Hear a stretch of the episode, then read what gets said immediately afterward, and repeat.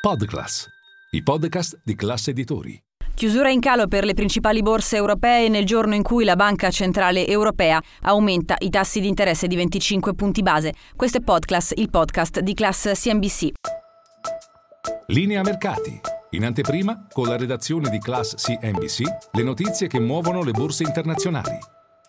Christine Lagarde, come da attese, ha comunicato al mercato un aumento dei tassi di interesse a giugno di 25 punti base. Il tasso depositi sale al 3,5%, il più alto dal 2001. Il tasso di rifinanziamento sale al 4%, il più alto dal 2008. Sul fronte del cambio euro-dollaro, quello che ha sempre i primissimi movimenti quando viene comunicato al mercato il dato relativo ai tassi di interesse, è salito in area 1,09. Per quanto riguarda le borse europee, un quarto di punto percentuale hanno perso il nostro Fusimib e il DAX di Francoforte, meno 0,6% invece il Cacaran di Parigi. La Banca Centrale Europea ha limato le stime di crescita per il prossimo triennio sul fronte europeo, ha invece alzato dello 0,1% le stime sull'inflazione per i prossimi tre anni. Nel 2023 l'inflazione sarà al 5,4%, il prossimo anno al 3%, per poi arrivare al 2,2% nel 2025. Comunque ancora un target sicuramente distante, quello del 2% investimento a cui punta la Banca Centrale Europea. Le banche eh, sono le più acquistate eh, oggi sul fronte italiano, sul nostro MF Italy 40 invece il titolo più venduto è Italgas. Il mercato non ha compreso eh, in qualche modo, almeno questa è la spiegazione dell'amministratore delegato Gallo, il nuovo piano industriale presentato al 2029 che prevede 7,8 miliardi di nuovi investimenti.